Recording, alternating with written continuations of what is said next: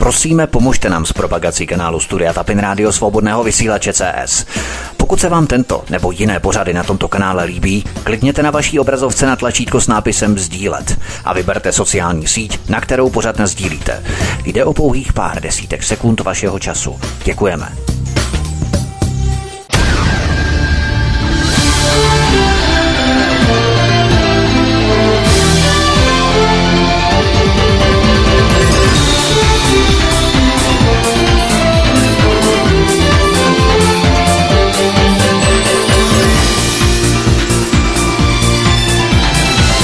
Krásný, dobrý večer, dámy a pánové, milí posluchači od mikrofonu svobodného vysílače a nebo na kanále Odisí vás zdraví vítek. Vítejte při našem pořadu, při našem poslechu.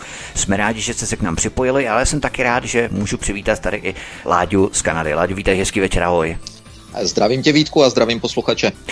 V předchozích týdnech jsme prodělali opět další trapné kolečko voleb, které mají za následek to, že stejný skorumpovaný systém jede po 33 letech po revoluci stále dál. Jaký máš z toho vývoje pocit, kdybys to měl trochu zaglosovat? Točíme se stále v kruhu voleb jako jakési iluze výběru. Samozřejmě, přesně tak, jak jsme o tom mluvili v některém z našich minulých pořadů. Eh, kdy jsem říkal, že lidé si musí uvědomit, že politické strany jsou rakovinou tohoto systému, rakovinou demokracie a že se můžete v podstatě uvolit a udemonstrovat k smrti, ale pokud bude tento systém politických stran lobování, systém, jak potřebujete, co potřebujete eh, k tomu, abyste byli zvoleni, systém toho, o, kterém, o čem jsme se bavili kdysi v minulosti, eh, o čemž mluvil nějaký člověk z Ameriky, nějaký Gerald Salente, když řekl, že you have to be selected to get, you have to be selected to get elected, to znamená, že musíte být vybráni, abyste byli zvoleni. Pokud tento systém bude neustále na svém místě a bude neustále takto fungovat, tak se nebude nic změnit. Jak jsem řekl, můžete se udemonstrovat a uvolit k smrti. Peticovat ještě. Uh, v podstatě ano, ano, přesně, přesně tak, to je, to, to je úplně to samé. Takové ty nástrahy a připravené uvolňovače tlaku a ventilu hněvu ve společnosti, tak aby lidé měli pocit, že proti systému bojuje. Ve skutečnosti ten systém má připravené tyto triky a finty pro lidi. Eh, máš tedy pocit, že v tyto měsíce víc než kdy jindy vyvstává nutnost zrušení politických stran a hnutí, aby politici vlastně měli sami za sebe přímou odpovědnost za to, co dělají a jak hlasují. A je jedno, jestli ve sněmovně Senátu nebo na radnicích. Prostě, aby politici měli přímou odpovědnost, nikoli aby nebyli vlastně v zákrytu těch stran, které je potom jakoby přikrý, že? Já si myslím, že si to uvědomuje čím dál tím více lidí. Musím říct, že uh, při mých debatách uh, s lidmi tady v Čechách, protože poněvadž jsem pořád ještě v Čechách, a, a zjišťují, potkal jsem se, uh, potkal jsem se s, dokonce i s našimi posluchači, s, mý, s našimi fandy, takzvaně čirou náhodou, a potkal jsem jich několik, mluvil jsem s několika z nich. A takže e, se mi zdá, že lidé si toto čím dál tím víc uvědomují, speciálně po těchto vol, volbách. E, nicméně byl jsem také příjemně překvapen, protože podle toho, co jsem četl, tak vlastně v těchto, těchto voleb se zúčastnilo největší procento mladých lidí, pokud e, jsem to slyšel, zaznamenal správně což je velice pozitivní věc, protože v, kdysi v našich pořadech jsme se bavili o nutnosti toho, aby lidé uh, věnovali pozornost svým lokálním, svým, svým komunálním volbám více než nějakým eurovolbám a tak dále, jestli si vzpomínáš. Mluvili jsme o tom v našich minulých pořadech.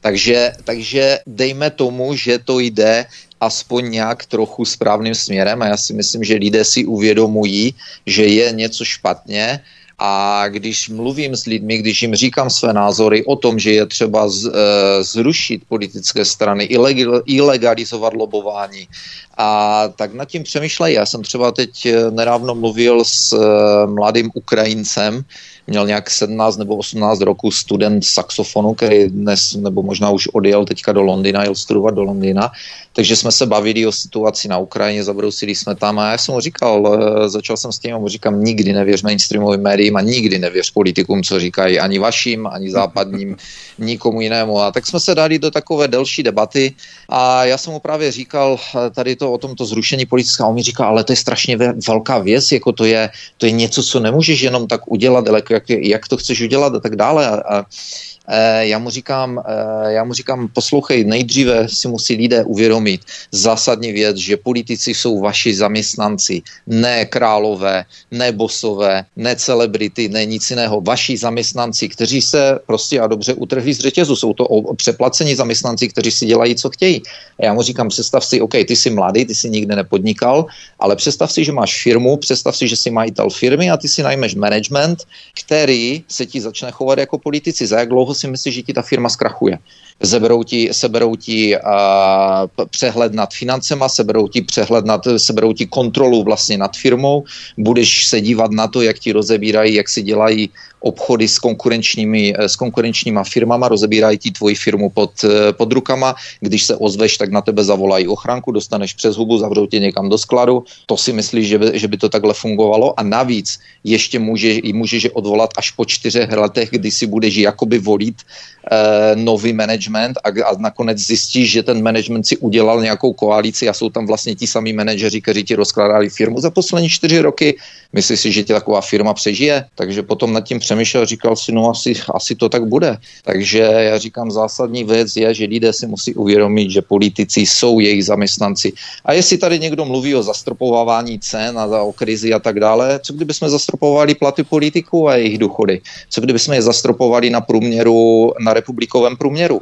Prostě a dobře, nebude žádný, eh, nebudou mít nic víc než celorepublikový průměr v platech a celorepublikový průměr v důchodech.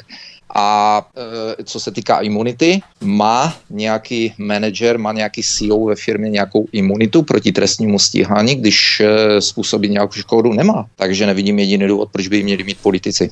To je takový trošku paradox, že vlastně zločinci, pokud někde kradeš fyzicky, tak e, tě zavřou až zčernáš, ale pokud kradeš tak, že uděláš e, špatně jednu desetinou čárku v rámci managementu banky jako CEO, tak jsi naprosto v pohodě a jdeš dělat e, omily jinam. Jo. Ale není to právě i tím, že co já taky upozorňuji ve svých pořadech pořád dokola, že politici si legalizují korupci v zákonech tím, že to samotné slovo korupce přejmenovali na lobbying, což je dnes skoro až ctihodné povolání.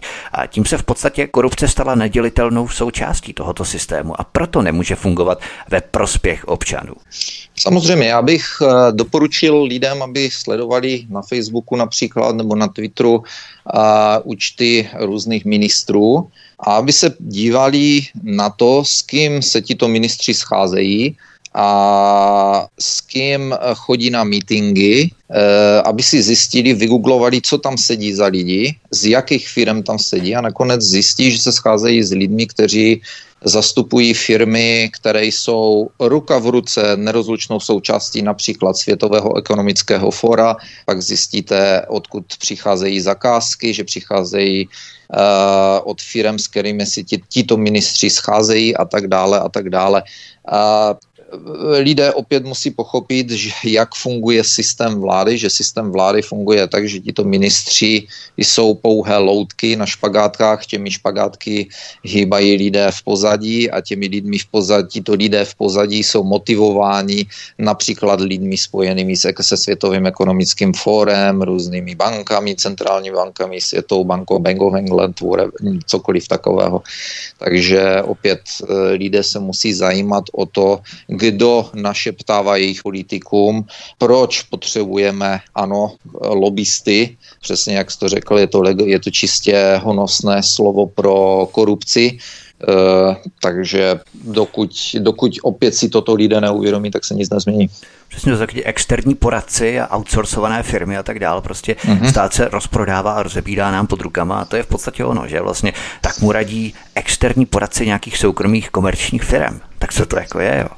Jo, a já se, já se pokaždé ptám, když někoho, eh, bavili jsme se v minulosti o mladém Sorosovi, o synovi Sorose, který se schází s různými starosty a s různými dalšími lidmi a tak dále a tak dále. A já se ptám, vždy, když vidím nějakou takovou fotku, tak ji někomu ukážu a zeptám se jich, eh, pamatuješ si, že jsi volil pro mladého Sorose nebo pro kohokoliv jiného nebo pro nějakého lobbystu a tak dále? Ne, ne, nepamatuješ, ale volil, ale volil, protože si volil pro tady tyto loutky, které se s nimi scházejí, od nich si berou notičky, od nich eh, jim nastrkují nebo přes ně e, zařizují zakázky a, roz, a opět rozebírají ti tu tvou firmu, která se jmenuje Tvoje republika nebo Tvoje země, ti rozebírají pod rukama.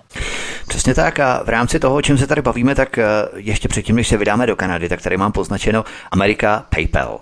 To je takové zásadní téma, které bychom měli rozebrat. Eh, co bychom o tom měli říct, protože to se dostalo na předpřes debat veřejnosti poměrně výrazně a člověk by nečekal, že se tohle někdy může stát. O co vlastně jde, kdybys to měl vysvětlit eh, posluchačům? Je to součást onoho oné woke kultury, která, se, která nás zamořuje za posledních několik let, kdy nesmíte říct nic proti něčemu, nesmíte říct nic proti LBGT, nesmíte říct nic proti White Lives Matters, uh, Black Lives Matters, teď nás zablokujou.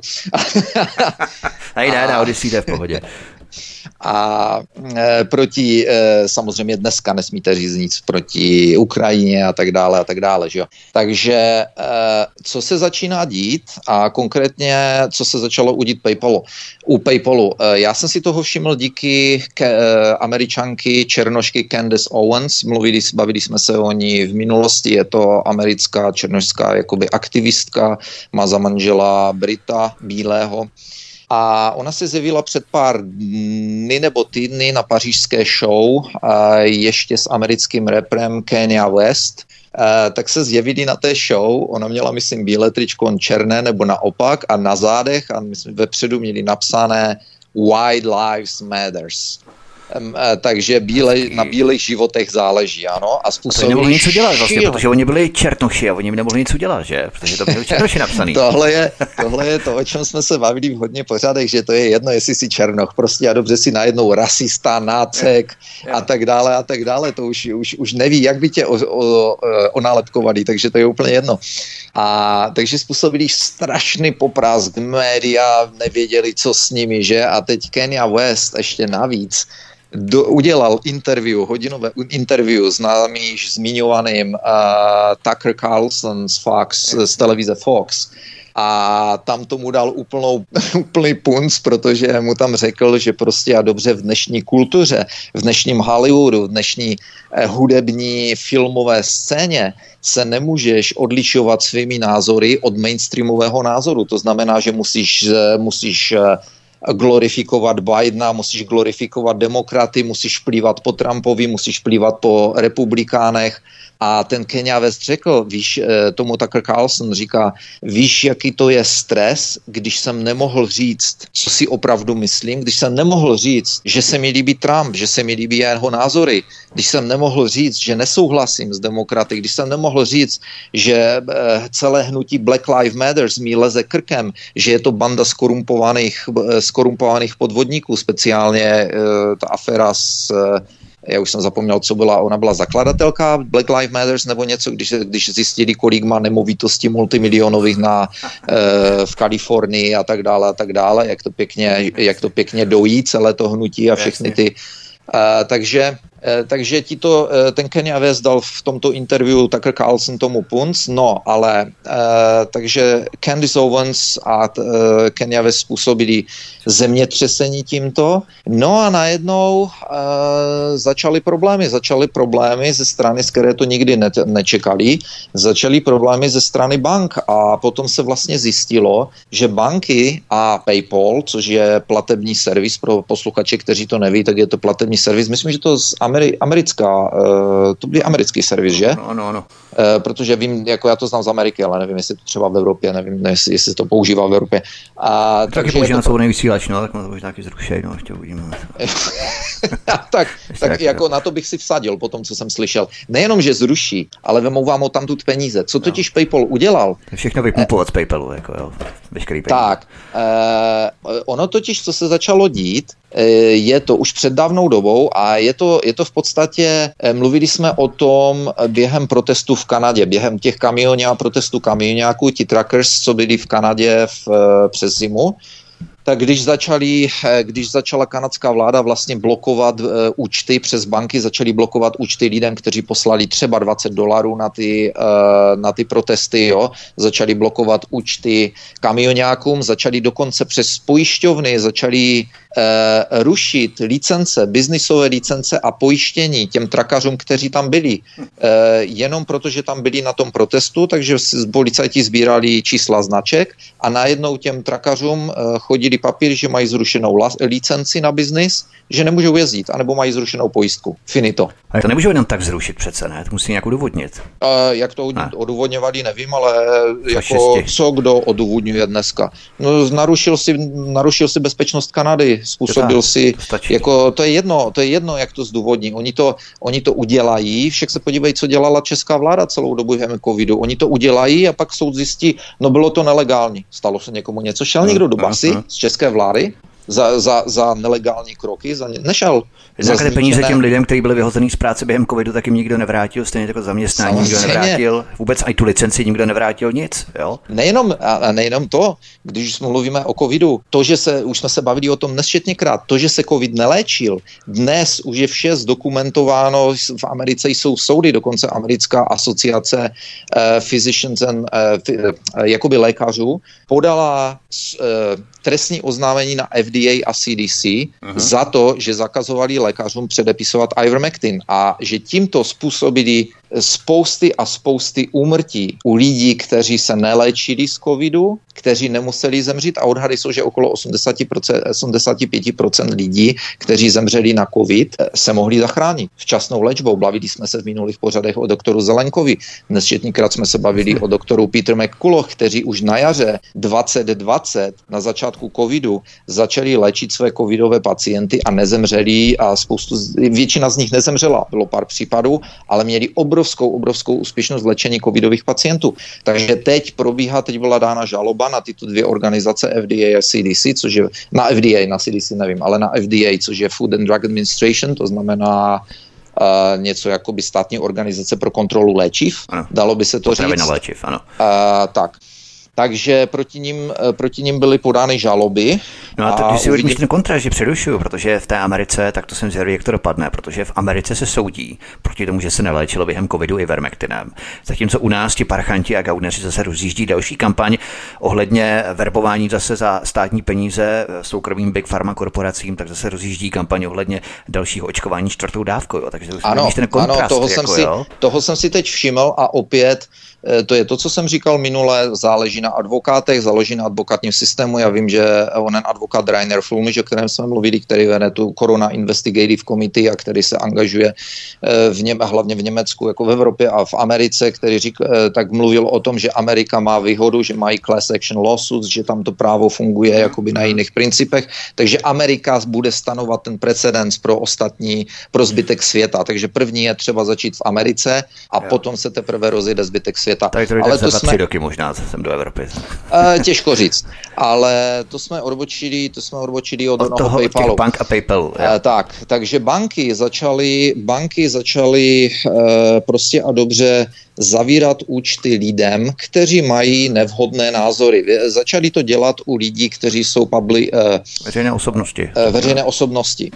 A e, takže, takže ať to jsou žurnalisté, ať to jsou různí aktivisté, ať to je někdo jako Candice Owens, ta říkala, že byla v šoku, že byla, že byla e, dlouholetým klientem Chase Manhattan bank, banky a že byla v šoku, že banka rozesílá dopisy klientům, anebo prostě a dobře jim zavírá účty a není to jenom Chase Bank, jsou, bylo to hodně dalších bank. V Americe už se dávno mluvilo o tom, ještě když jsem tam byl, že mají lidé převádět své peníze z hlavních bank do uh, různých místních lokálních bank, do místních institucí, které nejsou uh, afiliovány s nadnárodníma bankama, které mají, které prostě a dobře investují pouze v jejich komunitě, pouze například v jejich státě nebo v jejich county, uh, v jejich státě v Americe, myslím, jako v některém v tom státě, protože v Texasu jsme měli třeba uh, teď, si zapom, teď jsem zapomněl, jak se to jmenuje. Eh, no to je jedno, měli jsme tam banku, já jsem, já jsem u nich měl když si účty, taky byla to místní banka, ale jenom pro Texas. Jako. Jasně. A takže, řík, takže říkala, že byla šokována tím, jak banky prostě zavírají účty lidem, známým lidem, kteří mají nevhodné názory a tak dále a tak dále. A tak se teď se dostáváme, tímto se dostáváme k tomu, o čem jsme mluvili, když jsme mluvili o digitálním koncentráku, když jsem mluvil o digitální měně, eh, že to bude poslední hřebík do rakve jakékoliv svobody a demokracie, pokud k tomuto dojde. K té digitální měně jsme se bavili o tom nesčetněkrát, i když jsme mluvili o oné Catherine Austin Fitz, která proti tomu, eh, tomuto, která varuje před tímto, Eh, kdy řekla, že prostřednictvím takzvaných di- covidových pasů, těch digitálních pasů a tak dále, že to je předposlední krok nebo poslední krok před digitální měnou a to je digitální koncentrák.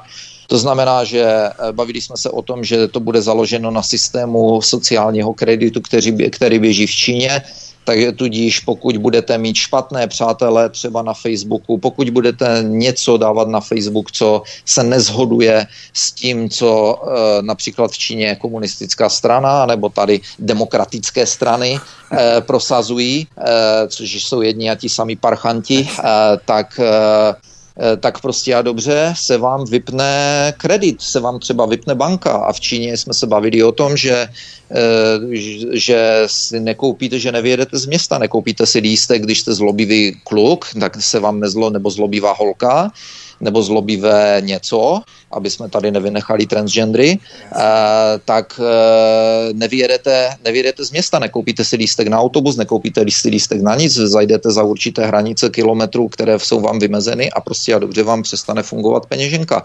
A tady jsme u tohoto nebezpečí, takže banky vlastně se začaly chovat již takto. A aby jsme došli, došli k PayPalu, PayPal tomu dal ještě ještě větší korunu. Eh, takže PayPal je platební servis, já nevím, uh, jestli je v Čechách nějaký platební servis, kterým by se to dalo porovnat, ale prostě a dobře, aby jsme to vysvětlili posluchačům, kteří neví. Uh, když chcete přijímat anebo posílat peníze přes PayPal, tak si tam musíte dát svoji kreditní kartu anebo číslo svého bankovního účtu. V Americe kreditní kartu většinou, že? A takže, takže PayPal jako ten servis má přístup k vašim bankovním informacím.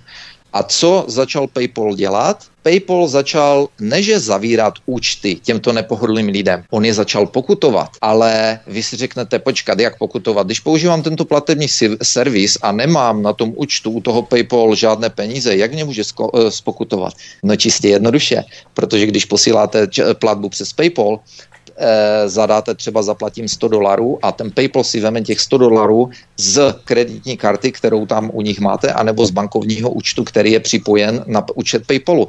Takže PayPal začal pokutovat lidi 2500 dolarů za to, že, mě, že se něčím prohřešili. Jako, jo. Tak to Takže může tak... právně projít jo, v rámci legislativy, jo, že jim to nikdo napadne. To, že za to se sypou vosy právníků, prostě to nemá žádný precedens jo, ani.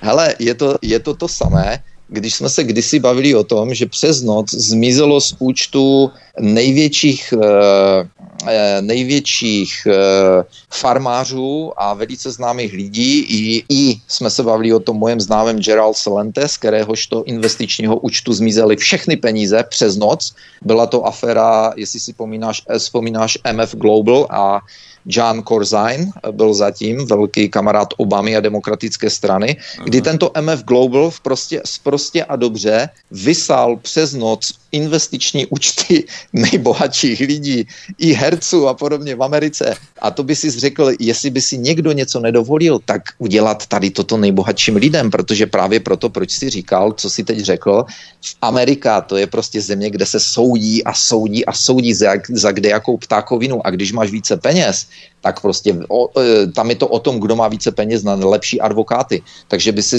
by si řekl, někdo, koho by se nedotkli, tak jsou rozhodně bohatí nebo nejbohatší lidé v Americe. A hmm. přesně tohle jim udělali co vím a kdy, také jsem to říkal v tom pořadu, posle, trvalo to několik let, než tito lidé dostávali peníze zpět. Pátky, ale toho... samozřejmě za určitou provizi právníkům a tomu systému. Oni si počítali, že jim ty no peníze no, vrátí, samozřejmě, ale že s nimi budou soudit několik let. Samozřejmě. A poslední, co jsem slyšel, tak ten Gerald Salente říkal, že dostal zpátky asi zhruba 75%, svých účtů a poté, že došlo k mimosoudnímu vyrovnání a nikdo už o tom samozřejmě nesměl mluvit, takže ani Gerald Salente už o tom nemluvil a tak dále. Takže, Trošku podojit ty bohatý. Jako, jo, tak, takže nedostali, nedostali všechny peníze zpátky. Tudíž, jak si může PayPal dovolit stahovat 2,5 tisíce dolarů každému nějakého, u koho se rozhodne, jak to může projít, nevím. Asi tak samo, jak ten, jak ten MF Global. Mimo jiné, v Americe to může projít, Láďo, ale kdyby to prošlo třeba v Rusku nebo v Číně, tak to by bylo řevo. Oh, to si dovedeš představit. To, by, to byl pozor, Putin pozor. diktátor, jo? Ano, ano, ano, to ne, to ne, to by byla demokracie v ohrožení, to ne, to ne, mm, mm,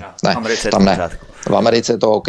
Uh, takže, uh, takže uh, nevím, a u toho MF Global, jestli si pamatuješ, uh, tam bylo dokonce nejenom, že tam se nejednalo o právníky, ale tam se jednalo o to, jak si může vůbec někdo takový, ten MF Global byl, myslím, třetí největší clearinghouse, to znamená uh, jakoby banka, která uh, dává nákupní já nevím, jak bych to přeložil do češtiny. Prostě dobře, je to prádelna, nebo čistírna, ale to s těmi penězi tak, asi No, není. něco takového, něco takového. O, těch odrů z burzy, těch nákupních příkazů z burzy.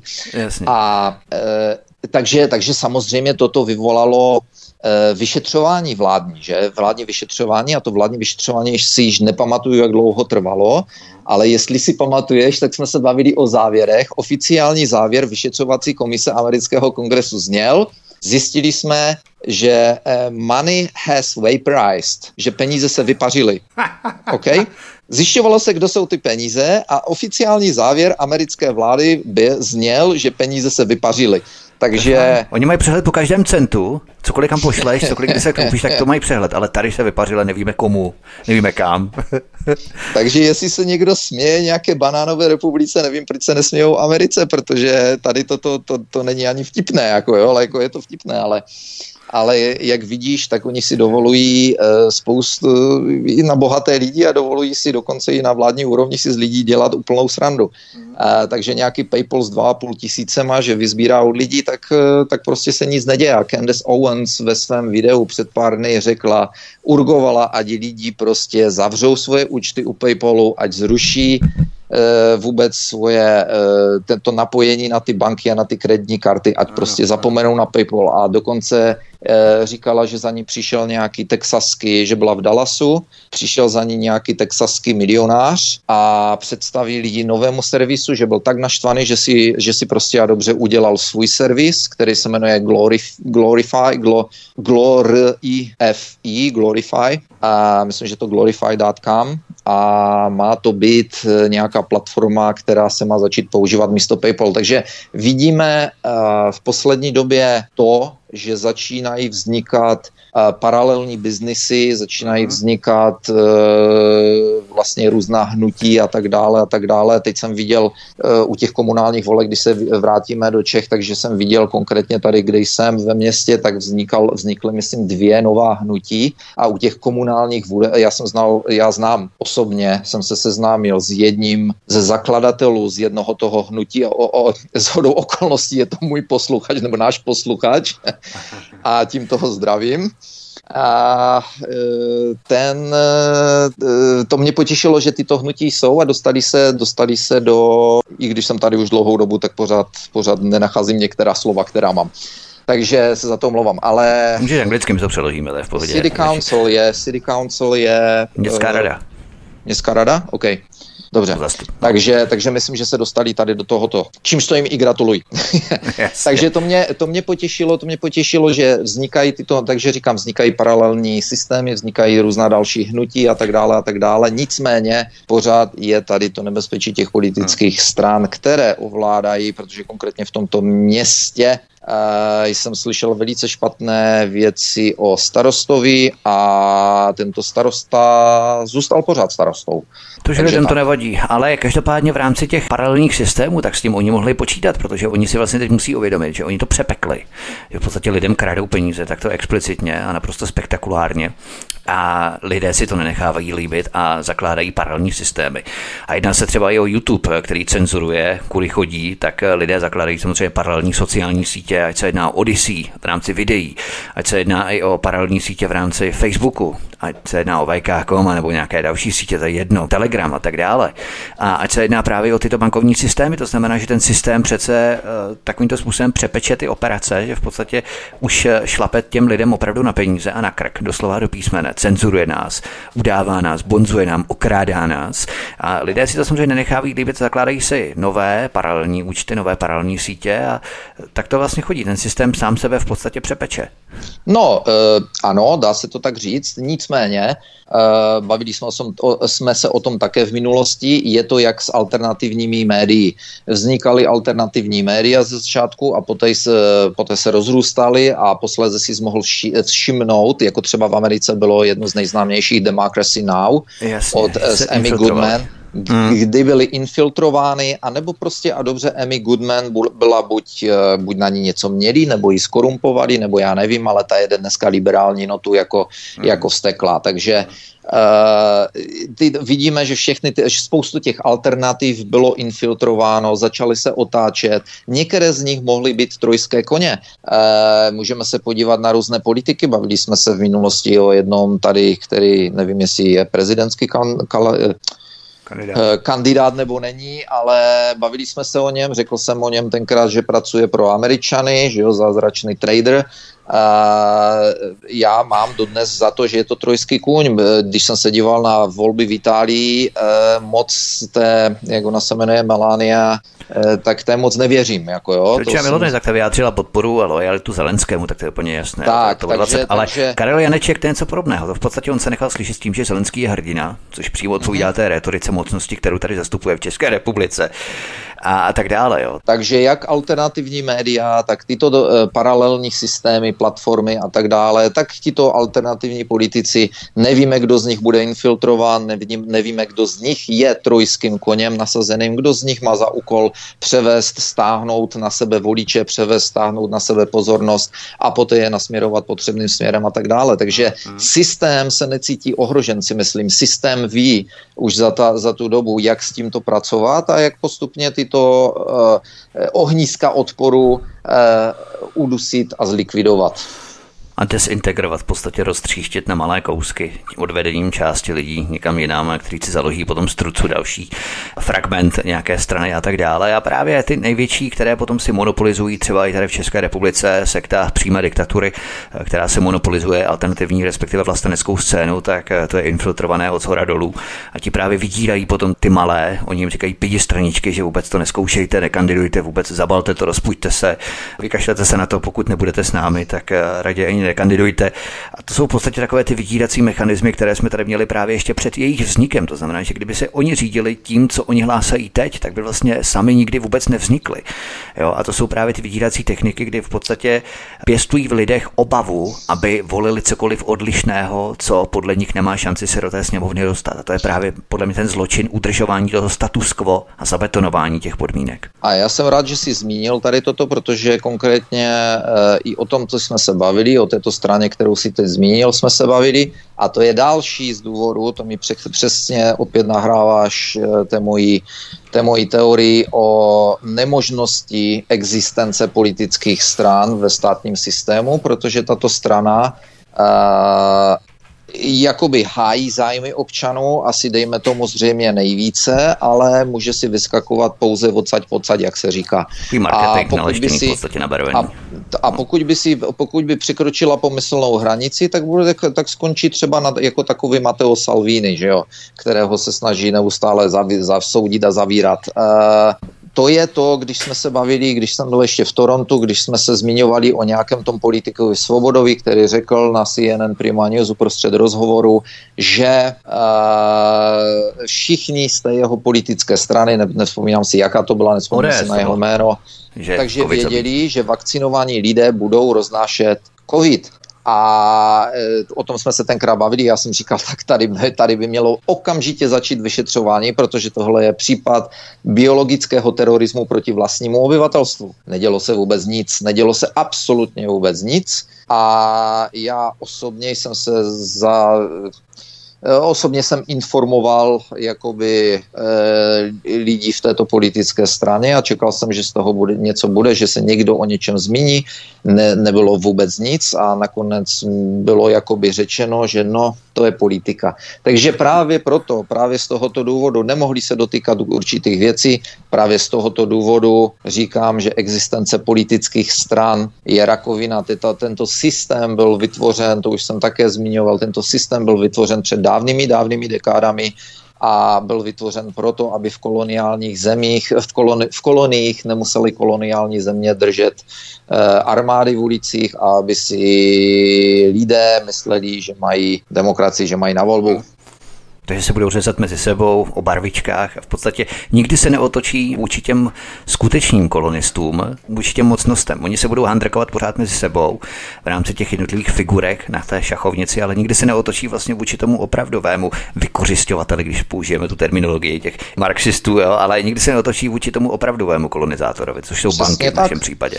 Přesně tak a to je to, co vysvětlují lidem eh, díky své zkušenosti dlouholeté, eh, čtvrtstoletí přes čtvrtstoletí na americkém kontinentu, v Americe a v Kanadě, takže vždycky každému říkám, tady, eh, když přijedu tady do Evropy, tak eh, přijedete do bývalé Jugoslávie, nebo teď přijedete nebo do nějaké jiné země a tam ti se nenávidí s těma. Byl jsem na Malorce, tam mi bylo řečeno, že se tam někteří nenávidí, já už nevím, které, z které části, z kterou části, že to jde až do, do, do, do špan, té občanské války ve Španělsku a pak ještě druhá světová válka a tak dále.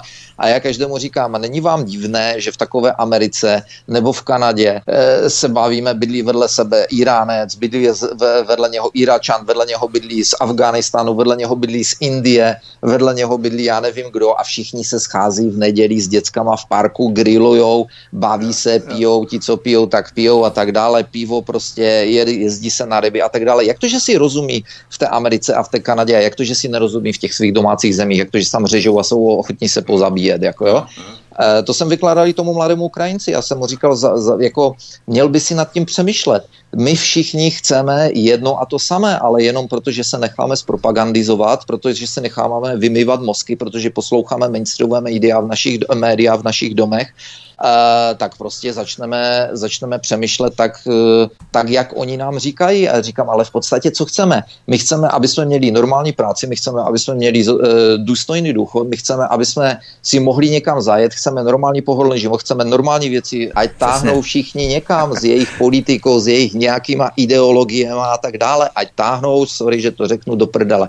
Takhle jsem mu to řekl a on ten, ten kluk se na to díval a všichni se tam poslouchali, tak začali kývat a malé mi začali tleskat já jsem říkal, to se, jako bohužel takhle, takhle vám, takhle se začnete bavit, když poznáte, jak, to, jak ti lidé co jsou za, jak ti lidé se chovají mezi sebou i v té Americe a v Kanadě. Já neříkám, že Amerika a Kanada jsou super země, ale eh, v, konkrétně tady v tomto je to krásně vidět, že prostě a dobře ti lidé, a speciálně když jsou druhá, třetí generace, ano, ty první generace těch emigrantů, kteří tam přijdou, tak můžou vůči sobě držet ještě nějaké záště a tak dále. Viděl jsem to u lidí z bývalé Jugoslávie, a podobně. Ale e, druhá, třetí generace ti to mají absolutně na háku nějaké ideologie. A zmiňoval jsem se i o tom, že jsem byl na oslavách, byl jsem zván na oslavy konce druhé světové války, kde se scházeli e, rusové občané z bývalých sovětských republik a tak dále a přišel jsem tam přišel jsem tam, na stromě bylo to někdy možná v roce 2016, nepamatuju se, ale bylo to po Majdanu, to vím stoprocentně, protože jsem tam přišel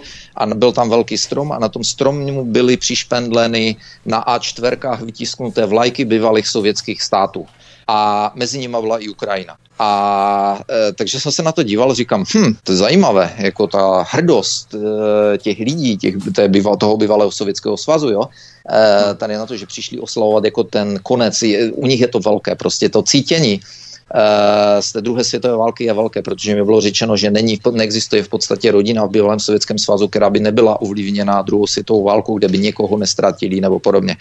A když jsem se ptal lidí, když jsem tam viděl tu ukrajinskou vlajku, tak já jsem se tam ptal známých, co vím, že jsou z Ruska, tak eh, já jsem se jich ptal, slyšeli to ještě další lidi, co nevím, odkud byli. A já říkám, není to problém, jako že tu je ta ukrajinská vlajka, jako že jsou tu Ukrajinci. Oni se na mě dívali a proč? Já říkám, no tak jako nevím, no tak jako, že, že uh, Majdan a, a já nevím. A, a oni říká, a ten jeden mi říká, poslouchej, já ti řeknu jednu věc. Když promluvím tady, samozřejmě všichni tam máme akcent, že v, co jsme přišli jako první vlna emigrantů, tak tu, ten akcent z té angličtiny nikdo nestratí, takže sotva člověk otevře hubu, tak, tak už ví, že je emigrant. A říká, já když promluvím, tak se mě hned zeptají, odkud jsi? A já řeknu z Ruska. A i když, jsem, e, a když se mě zeptají z Ruska kde, tak teprve potom jim řeknu třeba Azerbajdžán, Kazachstán, nebo já nevím, odkud, odkud jinut. A pak mi řekli ještě něco, co mě dost zarazilo. E, tak jsme se o tom bavili dál a oni mi řekli, a zapamatuj si jednu věc. My můžeme mít mezi sebou problémy, ať jsou uměle vyvolané, nebo je to historicky vyvolané, bla, bla, bla, nějaké jiné. Ale v momentě, kdy někdo zautočí na Rusko, tak jsme všichni Rusové. A na to jsem si hodněkrát vzpomněl, speciálně teďka, že? Mm. Uh, takže, takže ale, ale znovu tím chci říct, že uh, všechny ty, nepo, jak se říkal, ty hádky, ty rozdíly, ty jsou schválně vyvolávány proto mezi lidmi, aby, aby se lidé tady nimrali na tom svém písečku, hádali se mezi sebou a ty politické strany je součást toho. Jestliže tady někdo na, nazývá někoho hajzlem ODSákem a to, to nějakým, já nevím čím a SPďákem a tak dále, tak se spamat, tak ať se títo lidé vzpamatují. Podívejme se teď krátce do Kanady, ve které se žilo, tuším, 15 let to bylo, že? Tam, že 15 17. let. 17 Prozatím let. 17. Prozatím 17, uvidíme, se budeme ještě nějaké pokračování. Protože v Kanadě začínají být stále oblíbenější konzervativci s vůdcem Pierrem Polivierem, myslím, že se jmenuje Polivier. Mm-hmm. Polivier. Mm-hmm. Já si pamatuju na dřívějšího premiéra Harpera, který je sice taky konzervativec, ale moc oblíbený také nebyl. Znamená to, že lidé klasicky selektivně zapomínají a to mocenské kivadlo se betonuje buď s drobnou jednou výchylkou nalevo nebo napravo, ale ten systém jako takový se vůbec nepřehodnocuje v Kanadě taky, stejně jako všude jinde. Nezapomínají. Uh, Stephen Harper třeba oblíbený nebyl v mnoha případech. Je, není, uh, je třeba si uvědomit, že jestli mluvíš o konzervativcích, že někdo neměl rád konzervativce, jako že někdo neměl rád republikány a tak dále, ty, ten ta politická orientace nebo ten od toho středu napravo nebo od středu nalevo se kolikrát jakoby mění, že dnešní liberálové nejsou vůbec nalevo, ale mm-hmm. dostávají se někam úplně jinam a tak dále. Takže ono to není o, ono to není o konzervativcích, ono je to o osobnosti. A konkrétně ten Pierre Paul, všichni, e, ne všichni, velké množství lidí v Kanadě má Truda plné zuby. A Trudo teď bych, teď, bych, teď bych opravdu vařil z vody. Zapomněl jsem, jestli byl zvolen 11% celkově Kanaďanů, mám tušení, e, něco takového, takže, takže v podstatě pro něho volilo, volila malá část Kanady. Teoreticky napřímo, jako jo. Nebo měl možná, že tady ještě vládne, víš, volilo 11% nebo i 13 nebo 15, to je jedno, e, Protože to, o tom jsme se bavili, protože tam, je, tam byl si, jak je možné, otázka, otázka by měla znít přesně, jak je možné, že se dostal vlád, do vlády, že se stal prime, minist, uh, prime ministrem, ministerským předsedou. Eh, protože mu to umožňoval momentální systém, který byl, mám tušení, nastolen, ano, byl nastolen konzervativci a před volbama mladý Trudo strašně vykříkoval, že to je neférový systém, kvůli kterému se může dostat do vlády někdo s úplně malými procenty hlasů a že to r- razantně změní. Tečka. Až se tam dostanu, tak to změním. Prázgo. Ať dostal on s malými procenty a to už bylo tak, pořádku. přesně tak. A zapomněl na to, že má něco změnit. Eh, takže, takže milého Truda a je one ukrajinské fašistky Christia Freeland, o které jsme se taky bavili, což je psychopatka první třídy, tak eh, t, t, ta, ta dvojka, to je prostě fašistické duo v Kanadě a ti si dělají absolutně, co chtějí, to vypadá. E, smějí se lidem do tváře, no a Kanaděné toho mají dost, že? Takže se tam objevil před dávnou dobou nějaký Pierre Polivier, který mám tušení, že pochází z Alberty, jestli se nepletu, Eh, v politice je v podstatě od eh, svého mládí, myslím, že má něco přes 30 let, je docela mladý. Ale to je já... Kanaděn, jo? Protože já myslím, že z Quebecu, že jako Pierre, ne, ne, ne, ne A myslím, jo. že z Alberty mám tušení, že není, že není skl... já, by, já bych kecal, to bych se musel podívat. Ale eh, je, já jsem si ho všiml před lety, protože eh, jako member of parliament, jako člen parlamentu, jako jeden z poslanců, eh, velice zatápěl eh, všem možným kolegům. A, v poslední době, speciálně během covidu, zatápěl komukoliv, kdo byl, z ministra, kdo byl ministrem financí, protože Pierre Polivier se byl, myslím, že byl shadow, stínový ministr financí, mám tušení, a tak se orientoval na finance, on se v nich orientuje, velice dobře a jeho otázky byly absolutně perfektní. On vždy utočil i třeba na tu Christian Freeland, Věděla jste, že, se, že, se, že jste podepsala nebo že se podepsalo to a to? Ano, ne. E, I na Truda, i na Truda. Tohle to Truda takhle ničil pořád. A Trudo začal bla, bla, bla, bla. Trudo mimo jiné, to o tom se se bavili také, v životě neodpověděl na žádnou otázku. V životě nikdy neodpověděl na žádnou otázku.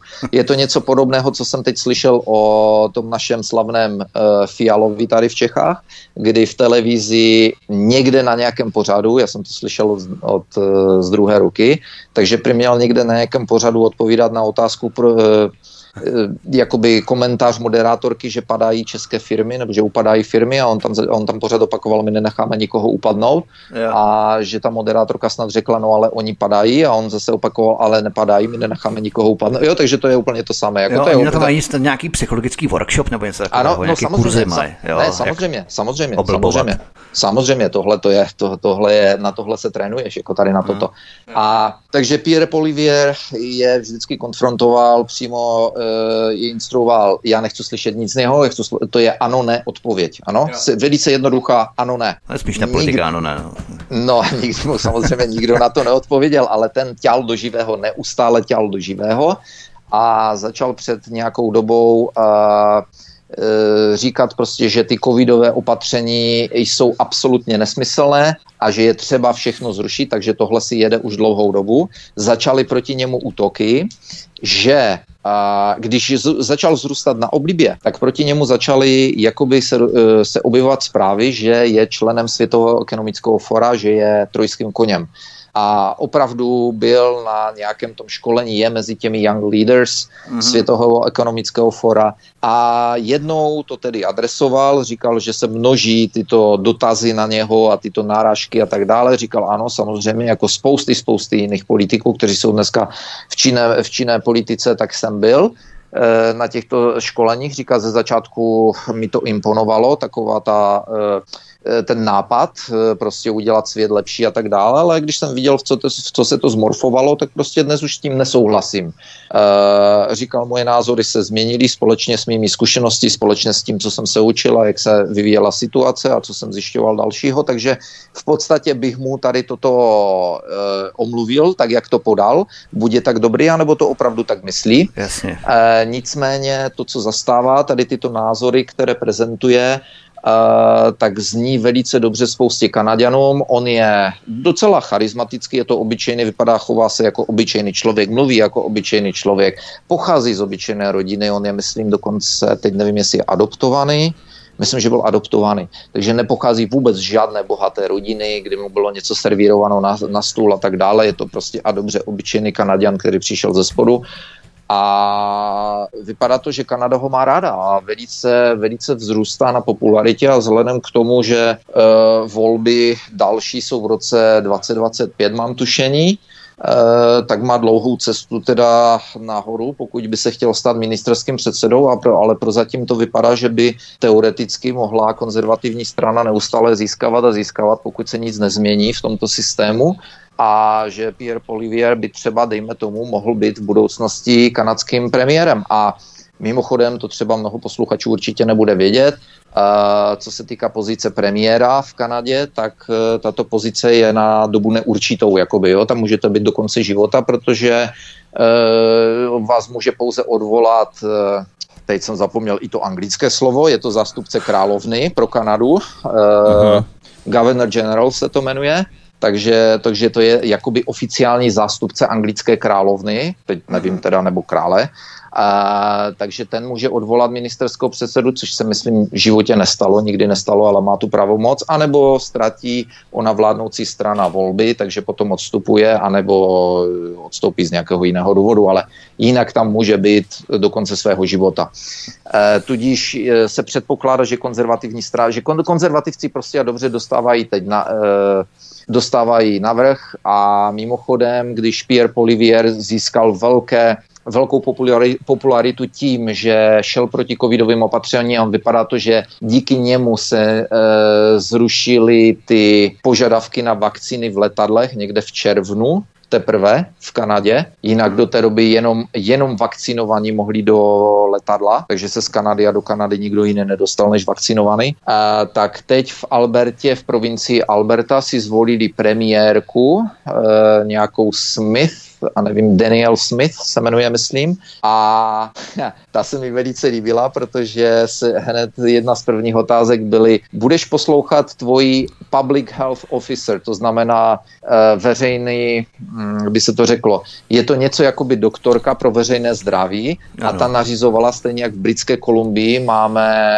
máme Teď jsem zapomněl její jméno, já už začínám mít sklerózu asi. To je, že jsem už nebydlíš. E, ano, ano, ano. Ježíš, to mi vypadlo její jméno, já jsem ji tak strašně nenáviděl, protože to je takové, my ze začátku ji všichni věřili, protože ona byla taková, ona tak mluvila potichu a tak jako, že, že jí to zajímá, taková, jo, ona není babička, ale taková maminka, jako opravdu jo. se o tebe starala, ale svině první třídy, jak bylo jo. vidět. A ta naše hlavní kanadská, o té jsme se bavili, že vypadá jak piráňa, to je čínský, číňanka, která neumí ani anglicky pořádně mluvit, že?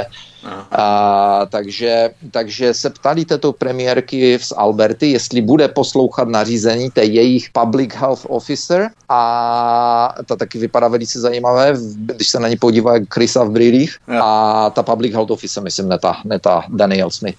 A ta řekla přímo, že ne, že ne, že covid přešel už dávno do fáze, kdy se má s ním zacházet jako s, inf, jako s uh, influenza, jako s chřipkou uh-huh. a že není důvod, že není důvod pos, jí poslouchat. Takže to jsem si říkal, tak to klobouk dolů teda, to klobouk dolů, tak uvidíme, jak se bude projevovat no, dál. Vidíš to. Tak v Americe se soudí, v eh, Kanadě se bere COVID jako standardní chřipka, ale u nás začne dělat kampaň pro čtvrtou dávku na očkování, tak to jsme dopadli. Ale v rámci té Kanady nechávají se Kanaděné tedy uchlácholit takovým tím eh, klasickým politikařením kritiky koalice tím, že my bychom vám dali trochu více peněz, nebo my bychom to dělali lépe. A nebo začínají tak trochu poznávat, že jakákoliv politická strana není schopná zvládnout nadcházející krizi. Podle, podle posledních průzkumů Kanaděné nevěří, že kterákoliv z politických stran je schopná zvládnout to, co se, to, co, to, k čemu se schyluje. To, o čem jim média říkají, tak Kanaděné prostě přestávají podle těch pols, podle těch průzkumů přestávají věřit nebo vyjadřují nedůvěru tomu, že by kterákoliv politická, nynější politická strana byla schopna zvládnout tuto krizi. Hmm.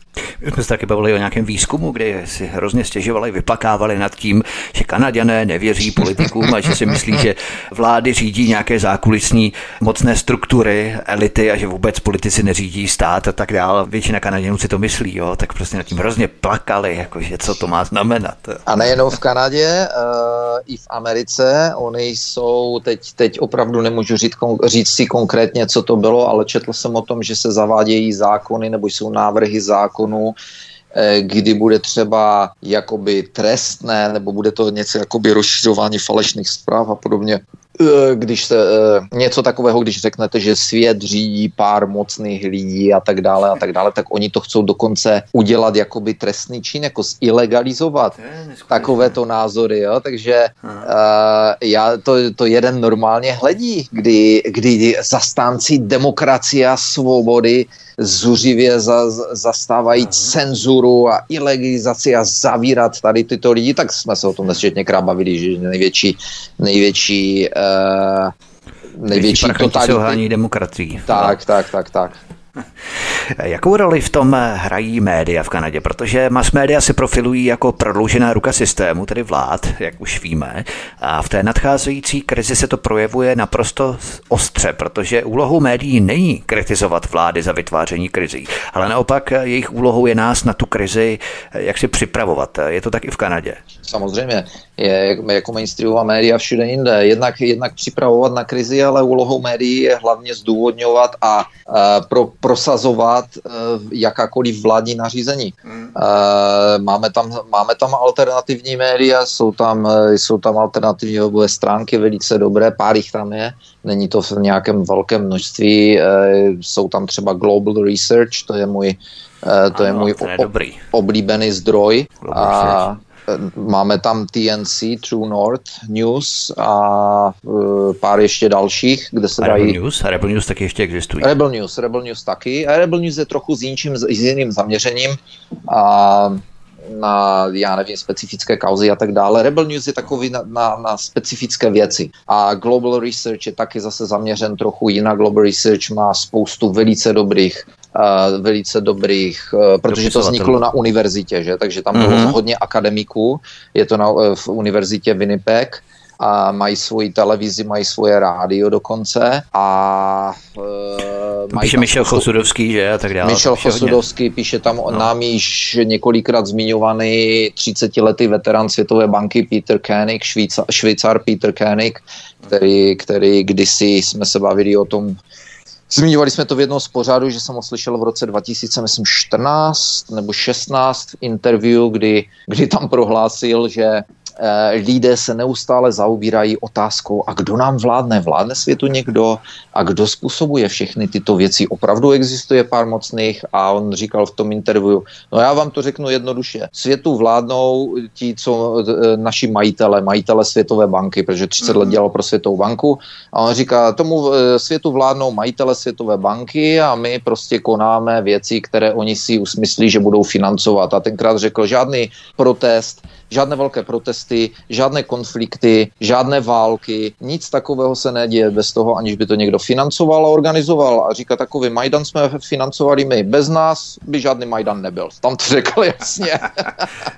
takže, takže takovéto, takovéto lidi mají pro, prostě pro, pro ten global research a takže pár, je tam pár v Kanadě, pár alternativních médií, médií, ale jinak eh, kanadské média jedou tu samou, eh, tu samou lineu jako všechny ostatní mainstreamové média a myslím, že jsem zmiňoval v některém z našich minulých pořadů, kdy například ředitelka pro vysílání a nevím, jestli to byl Global News, byla to televize, ve Vancouveru nevím, jestli si k tomu připojoval tenkrát video, tak vyšla, byla na nějakých protestech a veřejně řekla, že už se na to nemůže dívat, že to, co se za, začalo dít e, během covidu v televizi, v jejich vysílání, že bylo absolutně hnusné a nebezpečné, protože říkala, že začali mít otázky ohledně neléčení covidových pacientů, ohledně, říkala, že měli prostě jejich reportéři, že viděli, že ve špitálech se děje něco jiného, než o čem televize mhm. vysílala a že dostávala přímo, ona, měla,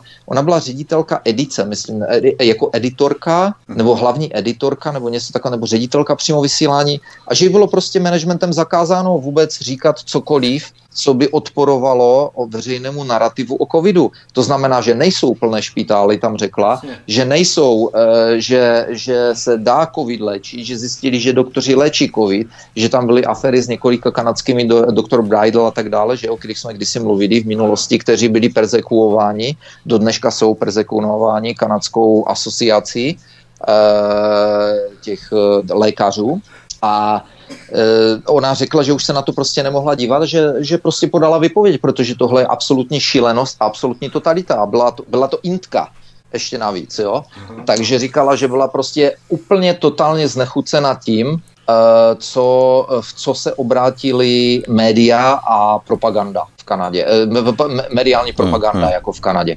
Takže vystoupila. Takže těko, takových lidí jako ona, tam byli, myslím, tři, další dva, co jsem tak zas, zaregistroval, že z hlavních médií odstoupili a že promluvili. Takže ti jasně řekli, že e, kanadské, kanadský mainstream je totálně zkompromitovaný, absolutně totálně zkompromitovaný a jede jenom jede jenom to, co vláda chce a vlastně Trudeau si na začátku covidu byl jistý tím, že nasypal do médií, jednak, jednak myslím před volbama a jednak potom na začátku covidu nasypal do médií velké, velké peníze, dal jim nějakých, já nevím, 600 milionů rozdal, ne, nebo kolik to bylo eh, hlavním medi, mediálním stanicím a tak dále, takže. Že peníze jim tak spíš ústav v podstatě poskokují vládě, vytvářejí slonů pro vládní rozhodnutí no, a jasně, a hlavně, toho. hlavně je to jako všude jinde, prostě jsi editor, ano. Tam máš jako editor, máš uh, plát, já nevím, 150 tisíc dolarů za rok, třeba dejme tomu, nebo 200 tisíc dolarů za rok, záleží, jestli jsi v CBC, což je státní televize, nebo kde si, a asi si rozmyslíš to místo ztratit. Jasně, kdyby si náhodou, manželku, kdyby si, barák, hypotéky, děti, že jo? Kdyby se ti náhodou probudilo svědomí, že tak radši ho asi jo. necháš spát, nebo si koupíš ještě jako nějakou spací medicínu pro to, no. Jasně. Na tom je ale taky zajímavé, že média v Kanadě připravují Kanaďany na energetickou krizi. Když je vlastně Kanada energeticky soběstačná, eh, tak co do elektřiny, tak co do ropy, obrovská těžba v Albertě že a tak dále, plynu, ano. tak eh, na tom je krásně vidět, jakou úlohu mají vlastně ta mass média v konceptu řízení současného systému krizí. Že? Tak. Eh, je to pravda, je to, je to zarážející, ale je a není to zarážející, protože je to opět krásný příklad toho, či, eh, o čem jsme se v minulosti hodněkrát bavili, kdy média a politici eh, po světě ve stejný čas říkají nebo jedou stejnou propagandu. To znamená, je zajímavé, že máme všude energetickou krizi, včetně Kanady, která, jak se řekl, je energeticky v podstatě by mohla být energeticky soběstačná. Co se, ropy, co se eh, benzínu nafty týče, by mohla být energeticky soběstačná kdysi dávno, to jsme se taky bavili. Kdyby nebylo toho, eh, opět jsme ulobování, ano, protože v Americe jsou nějací dva bratři, jistí bratři Kochové, kteří... Mimochodem největší sponzory Donalda Trumpa mimochodem. Jo. Já, to je taková rarita. Kampaně. Jo. Ale to je taková rarita, ale, ale zase by to ukazovalo na něco, že třeba byl, eh, byl by to kladný eh, kladné znamení, protože tito lidé asi zřejmě, kteří hýbou značně politikou, asi budou vědět, kam se bude politika uvírat, takže teoreticky by to mohlo být dobré znamení, i když já nejsem, já nejsem, já si myslím, že jsou daleko lepší kandidáti než celý Trump, ale dejme tomu, jako kdyby... To bylo v roce kdyby... 2016, hovoříme o, o té jo, takhle. v roce okay, 2016, okay, okay. jo, to byly největší sponzoři. No, Ale povídej, nicméně, bratři Kochové do Ameriky. Nicméně, do bratři Kochové, bratři Kochové uh, se uh, z podekády lobují kanadské vlády jakékoliv, takže tady jsme opět u politických stran a jejich důležitosti. Uh, takže lobují kanadsk, úspěšně lobují kanadské vlády proto, aby v Kanadě nebyly žádné rafinérie, které by si ve větším jako začaly rafinovat uh, ony produkty, uh, benzín a ropu sami, že a různé uh, ropné produkty. Takže se to všechno z Kanady, z těch z té Alberty a podobně vozí Sice Alberta má specifický druh ropy, je to třeba přimíchávat s další ropou ze Saudské Arábie a tak dále a tak dále. Východ má taky jinou ropu, že na východě Kanady, co se těží v moři ropa, ale všechno se to pere do Ameriky, do rafinérií bratří Kochu a bratří Kochové nám potom do Kanady prodávají benzín a e, diz, e, naftu, které jsou dražší než v Americe. Klasický Kanada má daleko dražší benzín a naftu než Američani. Já jsem osobně jezdil po každé tankovat přes hranice, že měli jsme hranici 15 minut do baráku, 15 minut jo. od hranice. Hm, my jsme jezdili no, na Point to... Roberts, to bylo uh, půl, 20 25 minut to bylo směrem na Seattle do Washington State, ale hned, hned kousek od nás jsme měli takový vyběžek, to se jmenuje Point Roberts, to je část Ameriky a to bylo 15 minut od našeho baráku. Takže já jsem, vtipné, no. já jsem po léta, po léta jsem netankoval v Kanadě, po léta jsem tankoval v Americe. No tak teď jezdím tankovat do Polska, že? takže tak, jsem tady zase u polských hranic. No, takže já jsem, takový, já jsem takový nenacionalista, co se benzínu týče, jak to vypadá. To je tak trochu takový ekvivalent s českou elektřinou, kterou si vyrábíme sami a ženeme to přes Lipskou burzu a nakonec tu naší elektřinu kupujeme desetkrát dráž. To je v podstatě podobné s tou kanadskou ropou, že vlastně oni to nechávají rafinovat v Americe, tu svoji ropu a potom to zpátky kupují ještě dražší než původně. No, to tak nějak by to mohlo být. No. Co se týká elektřiny, tak konkrétně třeba v britské Kolumbii, kde jsem bydlel, tak tam je většina, myslím, že já, já bych kecal, jestli 100% bylo, myslím, že 100% elektřiny je vyráběno, je hydroelektri z hydroelektráren. Aha. Eh, a zásobuje Britská Kolumbie, zásobuje Ameriku až dolů někam po Kalifornii nebo možná až někam do Arizony, zasobujeme je vodou, zasobujeme je elektrikou a tak dále, tak dále. A tam, se, tam byl tenkrát případ vlastně, co jsem četl v knižce, kterou jsem ji zmiňoval od, eh, v knižce McMafia od Misha Glenny, kdy psal, že bylo nějaké setkání o něčem, nějakých bezpečnostních sil ve Vancouveru a e, přijel tam nějaký tenkrát vzcházející hvězda politická ve Washingtonu a přijel tam s nějakými lidmi v oblecích a záhadnými a tak se tam začal bavit s naším uh, premiérem tenkrát, myslím, že to byl Gordon Campbell, premiér Britské Kolumbie a s uh, nějakým Chu, což byl šéf policie dlouhá, dlouhá léta ve Vancouveru a e, strašně chtěl vědět, kde je nějaký marihuanový, spe, e, specifický marihuanový obchod, jo, protože tam to bylo legální ve Vancouveru.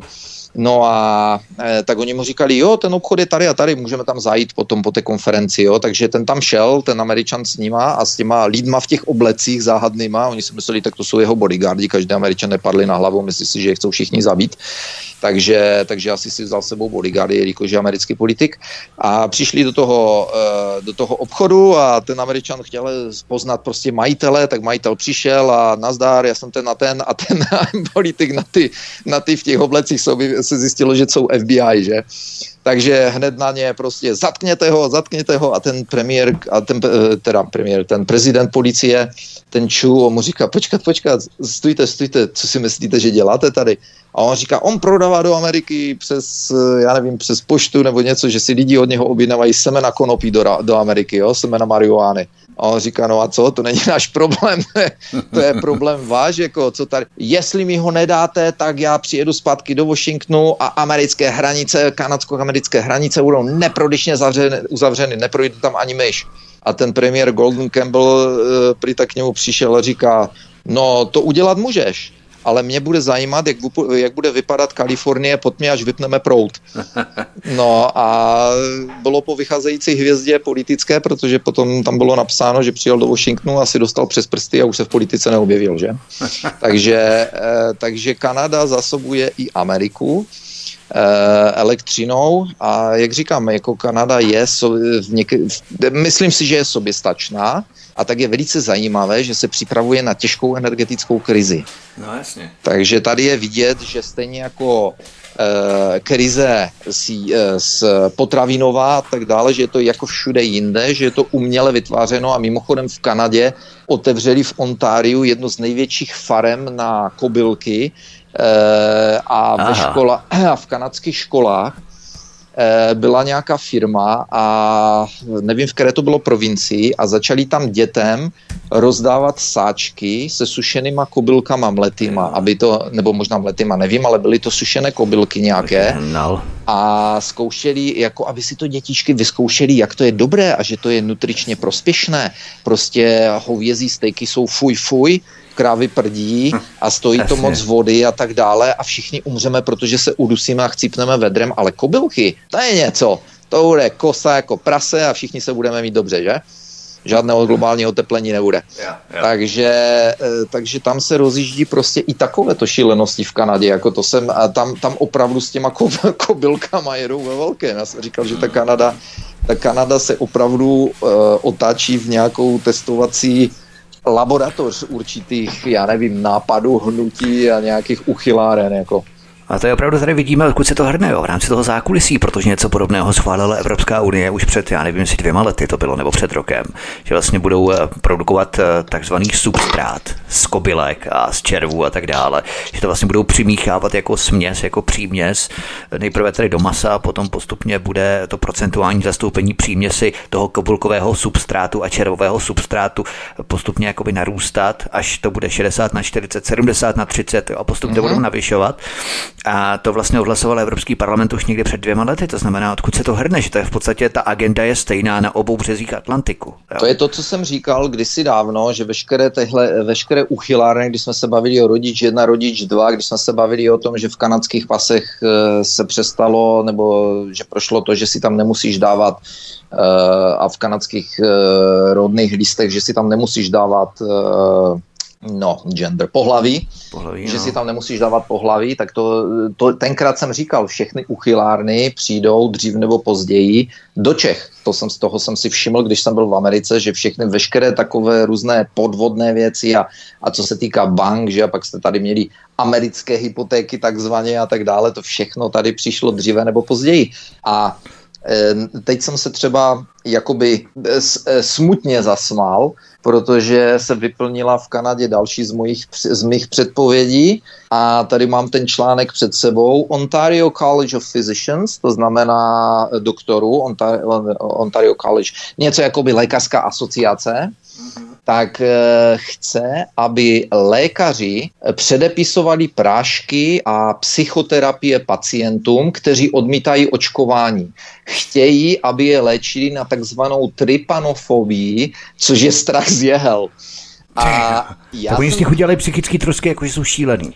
Tak. Že mají strach z Ale mají tohle, se, tohle se opakovalo v historii, tohle není nic nového, tohle se používalo v historii už předtím a já jsem právě proto říkal, že přijde čas, pokud budou chtít provádět covidové, pokračovat v covidofašismu, v covidovém šílenství, že přijde čas, kdy prohlásí kohokoliv, kdo řekne cokoliv proti eh, covidovým vakcínám, tak toho člověka můžou prohlásit za blázna a můžou hmm. dokonce nařídit, aby takovýto lidé byli hospitalizováni v mentálních institucích, kde tě, kde tě zavřou a zdrogujou a Drogujou, dostaneš tu injekci stejně a tak dále. Jako vůbec bych se tomu ne. nedivil, protože, eh, jak říkám, v historii se toto dělo a nejsme, jak tady vidíš, teď na tomto, nejsme od toho zase až tak daleko, takže opět první vlaštovička v Kanadě. E, lidé si teď řeknou, a tady, to, já to slyším okolo, e, tady v Čechách lidi řeknou, a to už jim nikdo nezežere teď a to už nebude a vláda to prohla, eh, teda vláda, e, soud to prohlásil, že to je e, soud, e, ten nález toho ústavního soudu, nebo kterého to bylo, nebo vrchního soudu byl, že veškeré tyto opatření byly ilegální,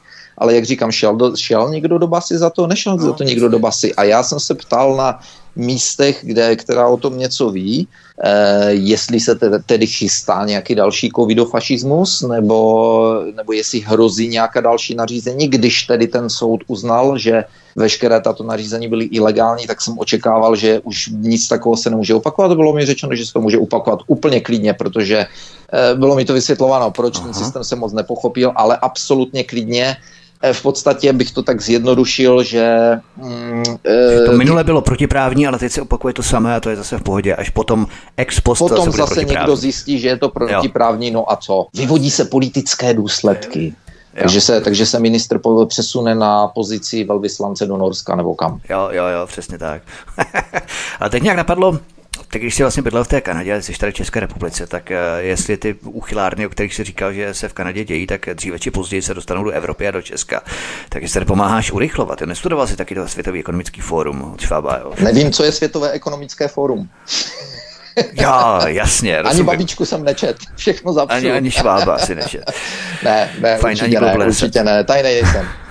Já samozřejmě legraci, ale jak jsme se bavili o tom, že v podstatě Kanaďané si nechávají svoji vlastní ropu rafinovat eh, ve Spojených státech amerických a potom to draze kupují zpátky. My si vyrábíme vlastní elektřinu, ženeme to přes Lipskou burzu a potom to kupujeme desetkrát dráž zpátky.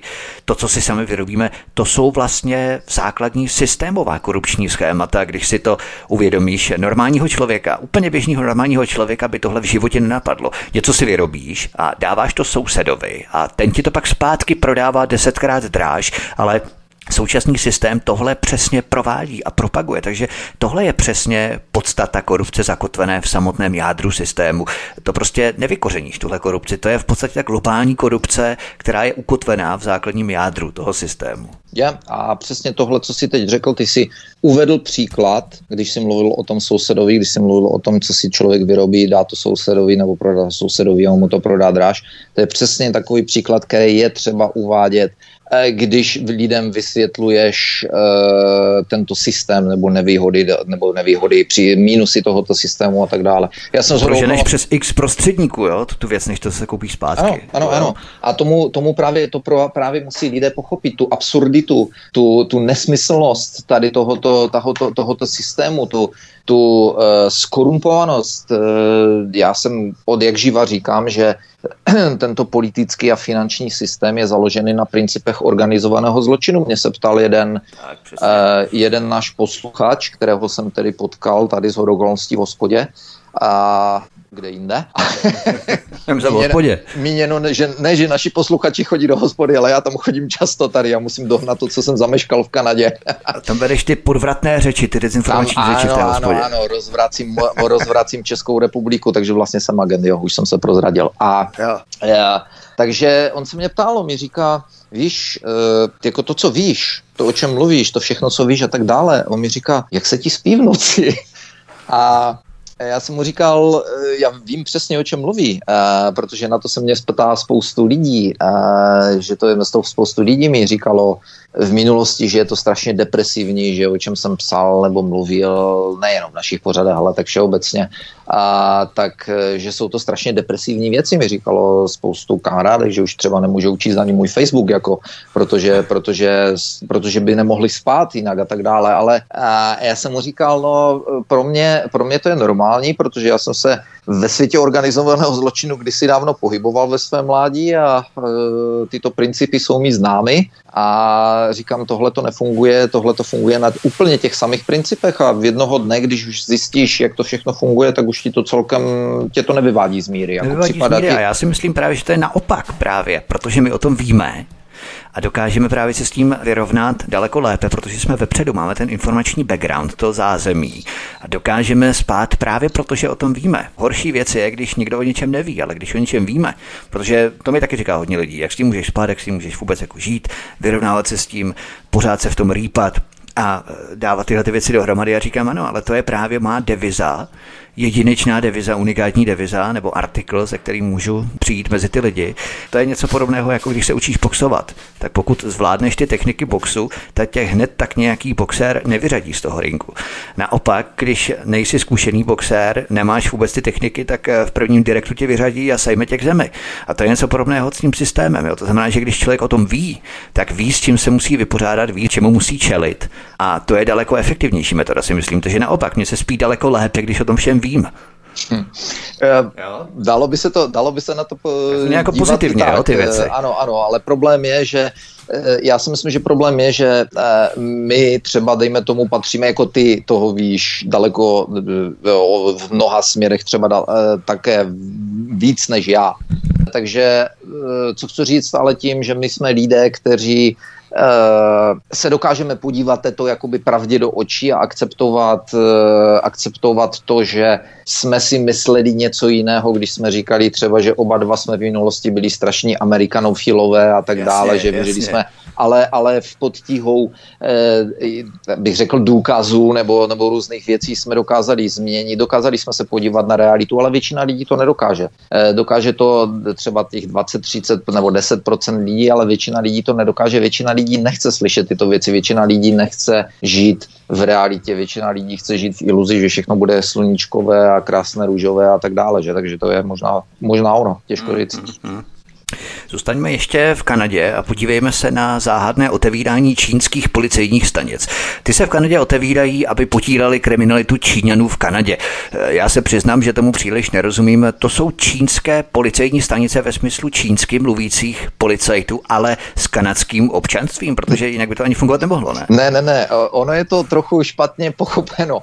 Eh, já si myslím, k čemu došlo, já si myslím, že možná došlo k nějaké tajné jakoby dohodě mezi kanadskou a čínskou vládou a že, vylezlo, že to vylezlo na povrch a nějak se to potom zahrávalo do autu s tím, že se začalo vyšetřování kanadské vlády, co se to vlastně v Kanadě děje.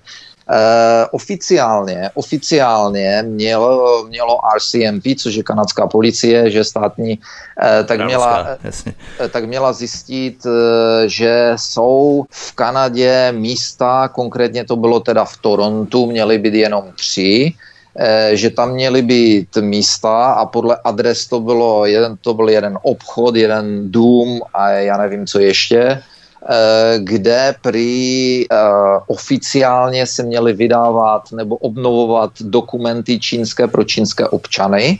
Eh, proč k tomu nepoužili ambasádu čínskou? No vymluva čínské strany byla, že díky covidu byla ambasáda zavřena, zatímco obchody asi a benzinky byly otevřené. Nevím, nějak jsem to nepochopil.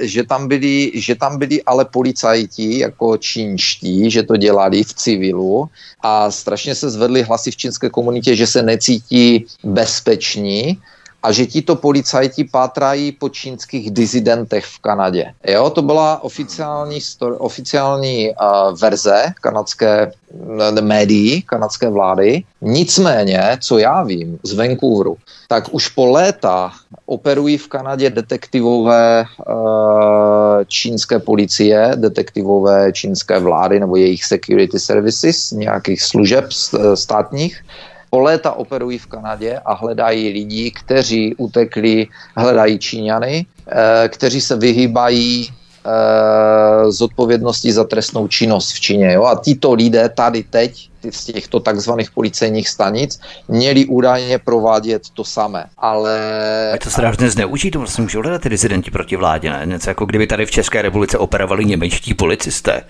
jako, ano, ano. Jo. Eh, zdů, první to před dávnými lety to bylo první zdůvodněno, jenom jsem zaregistroval eh, tak, takové články o tom, že Čína vyslala svoje nějaké detektivní týmy do Vancouveru konkrétně, protože Vancouver je vlastně hnízdo všech těch Číňanů tam a těch eh, Vancouver je hlavně hnízdo všech světových podvodníků a různých uh, uh, válečných těch, jak se říká, war, warlords, válečných lordů nebo těch, jo, jo, jo, těch různých z Afriky. Mimo jiné tam mají i Julia, Julia Timošenková s manželem, tam mají několik reálí, několik baráků, že několik vil a různí takovýto lidé. Tam mají, tam mají své investice ve Vancouveru, takže to je tam prostě světová pračka peněz pro kdejakého šejdíře politika takzvaného hmm, a, a, a tyrana, nebo tyrana, tyraní sedí e, zpátky ve svých zemích, ale eh, demokrata a e, takže, takže Čína tam vyslala, vysílala detektivy, protože z čínské komunistické strany spoustu lidí jakoby zneužívalo pravomoce, ukra, kradli tam miliony a miliony a s nima mizeli do Vancouveru, že? Nebo, nebo do Toronto například.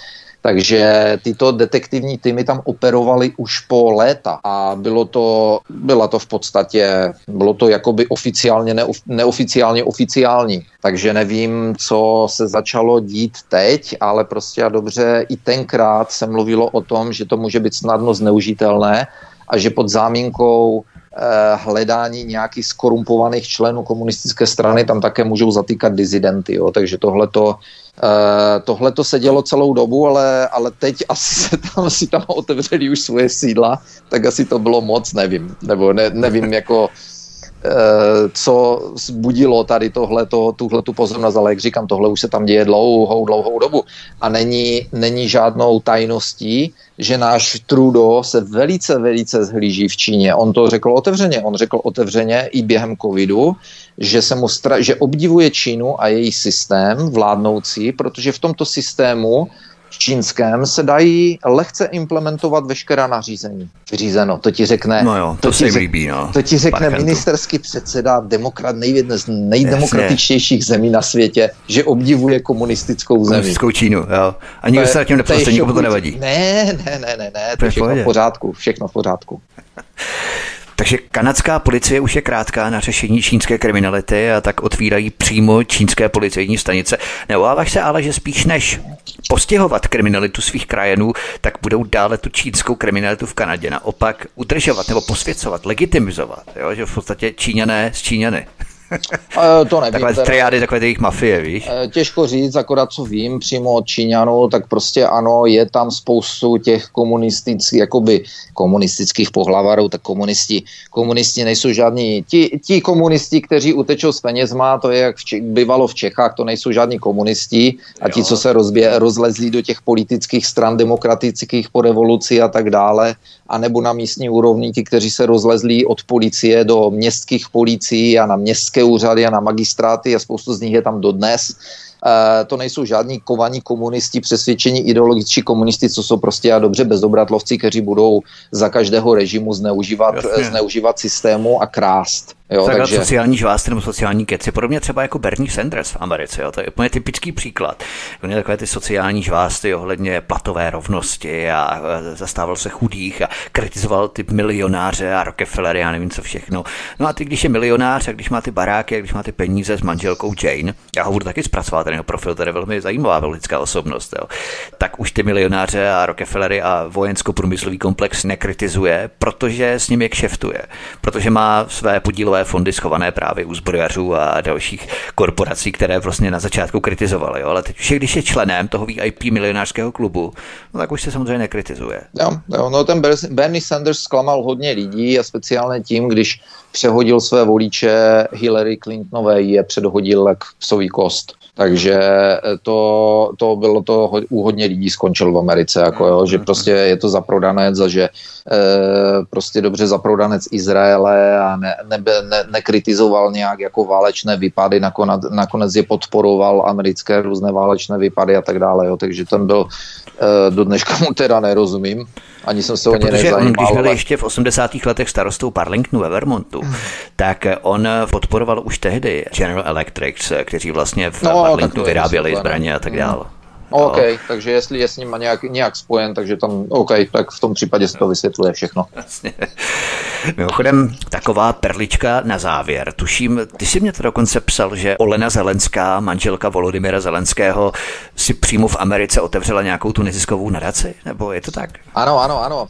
A otevírání neziskovek je poslední krok takový v legitimizaci, legitimizaci určitých lidí. Eh, koloval vtip v Americe eh, o tom, jak Clinton stojí s Obamou, strašně se smějou, Clinton má ruku na Obamově rameni a tam mu říká, ty si myslíš, že jsi vydělal nějaké peníze e, za tu dobu, co jsi prezidentem, říkat, a za, za tu dobu, co jsi prezidentem, jako že dostával nějaké, e, e, že mu někdo něco dával? Navíc, on říká, počkej, až si otevřeš nadaci že a všichni víme vlastně o Clintonově nadaci, že pračka peněz a tak dále. Jasně, Clinton Foundation. Tak, takže otvírání nadací je legitimizovaná pračka peněz prostě totální, kde se můžou přelévat legálně Jasně. miliony a miliardy a všechno je to jenom pro dobro něčeho, takže tady tak, toto je tak. úplně, úplně krásná otevřená cesta peníze z a na Ukrajinu a tak dále a tak dále, že?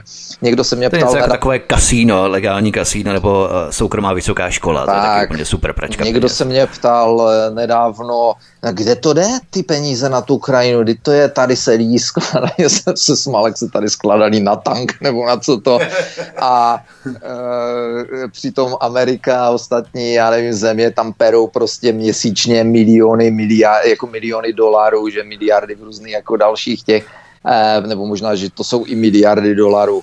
A někdo se mě ptal, kam to jde ty peníze? Já říkám, no to je úplně jednoduché, to jde tam, kde říkal ten eh, Greg Ford, se mi si jmenoval, je, eh, onem, z té oné vojenské rozvědky, který byl poslán do Iráku, aby našel zbraně hromadného ničení a ten říkal, že tam prostě na letiště přistál, na letišti přistálo vojenské letadlo, otevřeli se mu ty zadní vyklopné dveře, začali vyvážet palety e, zabalené v Igeritu 100 dolarové bankovky na paletách, prostě palet a palet, říká, naložili to na nákladák a nákladák jel na druhou stranu letiště, tam byly neoznačené letadla a nakladalo se to do těch neoznačených letadel a ty odletěly. Neoznačená letadla většinou používali vojáci vojáci a CIA, že? Takže e, tam jdou peníze. Prostě a dobře pračka peněz. Tam jdou peníze něco podobného jako v Kijevě v rámci kijevského Majdanu v roce 2014, tak eh, chlapi z Berkutu a z pravodajské rozvědky SBU ukrajinské ještě tehdy necinknuté, že pak když tam přišel Aleksandr Turčinov a potom eh, Petro Porošenko a tak dále, přechodný prezident, potom legální nebo legitimní prezident, potom už zvolený 25. května 2014, tak už to potom byla SBU v podstatě pod jejich rankem v rámci Nalejvajčenka a tak dále, ale předtím ještě chlapi z Berkutu a právě spravodajská rozvědka americká SBU, ukrajinská, tak oni se jim dostali do rukou právě peníze americké. Oni říkali, co to je za bankovky, my jsme ty čísla, to tady ještě nikdy nebylo v oběhu, jsme tady vůbec jako neviděli, to byl nějaký nový sériový čísla těch bankovek. Mm. Oni vůbec jako nevěděli, co to jako je, jo. Jo, no. Rozdávali, to... Tam rozdávali právě těm eh, borcům, že jo, na tom Majdanu, jak tam byl na těch barikádách, ano, jak tam dělali ano, bugr ano. v kuklách, jo, tak dál, jo. Ano.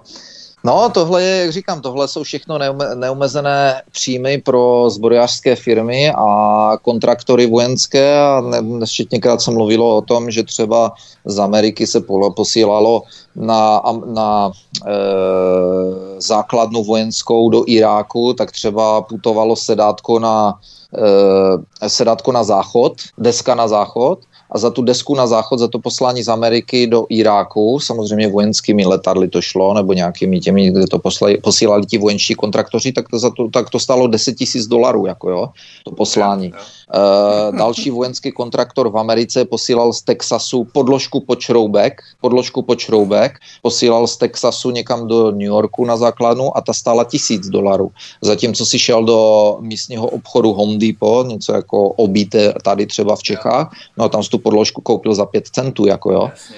Takže, ale, ale to jsem zjistil, to jsou věci, které nesmíš kupovat e, pro armádu takto mimo, co mi bylo řečeno, protože tím ohrozuješ bezpečnost. To znamená, že na, svoje, jako na, americké, eh, tak, na americké základně v Německu například se vozí uhlí z Ameriky, i když si ho můžou koupit z Evropy, ale kdo ví, co by v něm mohlo být, tak, být, tak se vozí za drahé peníze uhlí z Ameriky a tím se tam topí na té vojenské základně v Německu jedné. Jo? Takže, aha, aha.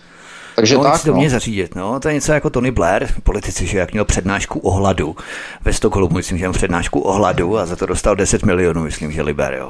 jako potom nějakou takovouhle částku. O, to jsou ještě, to, to jsou, ano, ano, to jsou další ještě věci, kromě té nadace, ano, ano, kdy oni začínají mluvit to jsem tenkrát taky e, zmiňoval, že přijel vlastně George Bush a já nevím s kým, myslím, že byl s Clintonovou nebo s kým byli ve Vancouveru, nebo někde vedle Vancouveru byli a tam byli, to byly nějaké, já teď nevím, kolik chtěli za ty lístky, jestli 10 tisíc dolarů nebo něco.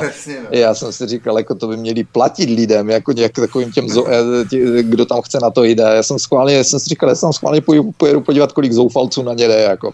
Jo.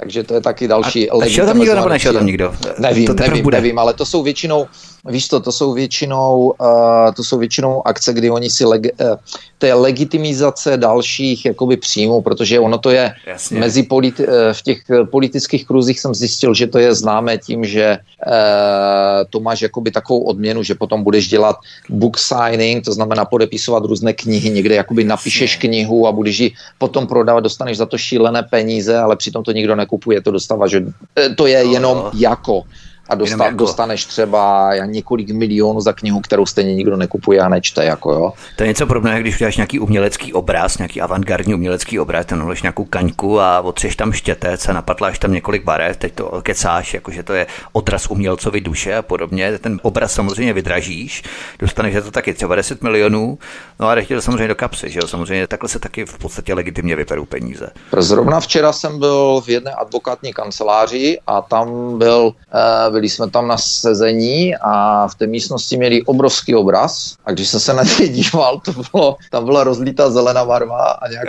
nějak modrá barva a to jsem si říkal, to museli hodit na zem a ti naši psi, ti vlčáci, jak oni má v ráno vždycky ve zvyku si hodit na zem tu eh, gumovou hračku, tu ostnatou a prostě se na ní válet a tak dále, tak jsem si říkal, kdyby na něho hodil barvu a hodil ho na to plátno, tak je to úplně to samé, jako jo. No, tak vidíš, ten obraz musel být hodně drahý. 100%, 100%. Takhle to dělali jsem dizidenti, ne? že vlastně taky malovali nějaké obrazy, potom do západního Německa jim to vozili, oni potom zpátky jim posílali. Samozřejmě to bylo přes eh, komunisty, předem dohodnuté a tak jim posílali velký peníze, že jo? No, a, a, další. a psali, no teď jsem to chtěl říct, zapsali hry a knihy. Jo, jo, psali hry a knihy. ano, ano. Už tam nic dalšího nemáme, takže my se rozloučíme. My poděkujeme našim pravidelným i nepravidelným posluchačům, kteří nás třeba poslouchají poprvé i těm stálým věrným, které tímto zdravíme. Až budeš potom v hospodě, tak jim taky vyřeď pozdravy. Ještě si budeš vést ty podvratné řeči s nimi. A my tedy zdravíme všechny a Láďo, moc ti děkuji, mě se hezky a budu se říct příště. Eh, zdravím posluchače, loučím se s tebou Vítku a příště se uslyšíme. Tento i ostatní pořady, milí posluchači, stáhněte buď na našem mateřském webu svobodného vysílače v formátu MP3, anebo zavítejte na náš kanál Odyssey, což budeme velmi rádi a zanechte nám tam váš komentář třeba, váš názor, postřeh, doplnění informace, cokoliv, co máte k našemu pořadu, o čem jsme si povídali, nebo co byste třeba příště chtěli, abychom se zaměřili, tak eh, můžeme taky na to zavést řeč. Takže zanechte nám určitě váš komentář tady pod pořadem na kanále Odyssey. Klikněte také na tlačítko odebírat i na zvoneček, to znamená zapnout notifikace. Já nevím taky to české slovo, jak jsem s tebe i tak zblbnut zaseknutý. Eh, notifikace upozornění, to je to české slovo. Upozornění.